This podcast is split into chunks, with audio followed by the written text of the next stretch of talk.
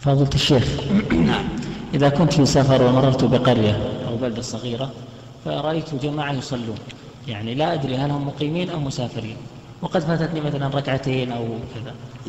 فأدركت معهم مثلا التحيات التشهد، هل أتم أم أقصر؟ والله يا أخي، إذا كان المسجد الذي دخلته وأنت مسافر ووجدت فيه أناس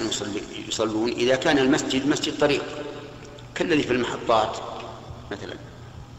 فالأصل أنهم مسافرون، أو مثلا في المطار، أحيانا يكون الإنسان في المطار في الانتظار ويأتي الوقت ويدخل ويجد ناس يصلون، فهذه القرينة تدل على أن هذه صلاة السفر.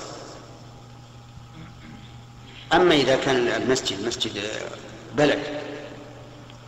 فالأصل أنهم مقيمون، فتقضي على أن, على أن الإمام مقيم وتكمل أربعة.